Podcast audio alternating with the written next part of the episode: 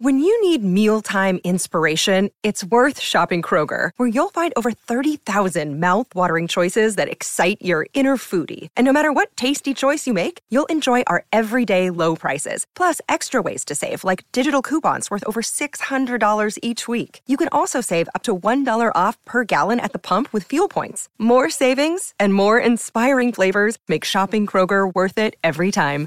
Kroger, fresh for everyone. Fuel restrictions apply. This is not your century.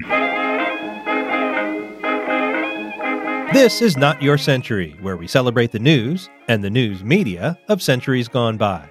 I'm King Kaufman. April 10th, 1952. Industrial strife continues to affect thousands of Bay Area workers. A strike by the United Steelworkers of America against the nation's steel companies had been set to begin on the 9th, but President Harry Truman had nationalized the industry. Steelmen accused Truman of deal, screamed the Chronicle's page one headline. The steel companies were accusing the president of paying off a debt to the Congress of Industrial Organizations, the CIO, Trade Union Federation. The president of the Inland Steel Company called it tyranny. Republicans accused Truman of going beyond his powers, and the courts would eventually agree and return the companies to their owners. The union would promptly go on strike and eventually win a contract on roughly the terms it had proposed in the first place. Steel wasn't the only industry with labor unrest on April 10, 1952. A five state strike against Bell Telephone went nationwide, and 25,000 Bay Area workers were out. Western Union workers headed out to the picket lines for the eighth day of a strike against the telegraph company. It was the third day of a strike against Western Electric, a company that manufactured telephone equipment. Greyhound bus service had been halted in seven western states as workers struck carpenters, pile drivers, on strike. This was organized labor's response to wartime wage and price controls that Truman had put in place at the beginning of the Korean conflict in 1950. Those controls were in turn a response to attacks from Senator Joe McCarthy that Truman was soft on communism.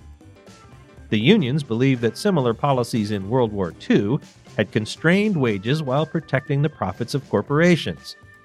They were adamant about that history not repeating, and that's why 1952 was a year of strikes.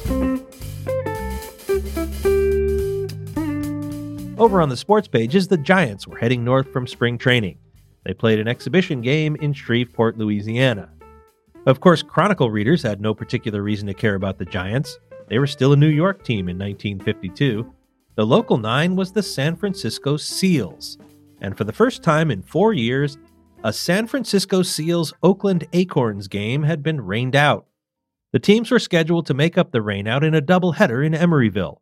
The Oaks Stadium stood where Pixar Studios is now. Oh, yeah, the Oakland team was actually called the Oaks, not the Acorns. But sports writers back then didn't like to spend too much time calling teams by their real names. Elsewhere in the story, writer Joe Wilmot called the Oaks the Mel Otters after their manager, former Giants slugger Mel Ott. Headlines about the other Pacific Coast League contests showed off the variety of names used for teams. The Sacramento Solons were the Sacks, the Portland Beavers were the Bevos, the Seattle Rainiers were the Suds, and the two LA teams, the Los Angeles Angels and the Hollywood Stars, well, they were the angels and the stars. Some names, even old sports writers, left them alone.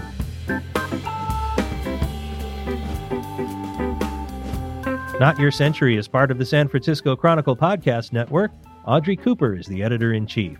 Please subscribe wherever you get your podcasts. And if you like this show, we'd love it if you'd give it a rating and a review. For great journalism today, consider subscribing to the San Francisco Chronicle, which you can do in both paper and digital form by going to sfchronicle.com slash subscribe. Historical research by Libby Coleman. I'm King Kaufman. Talk to me on Twitter at king underscore Kaufman. We now return you to your century.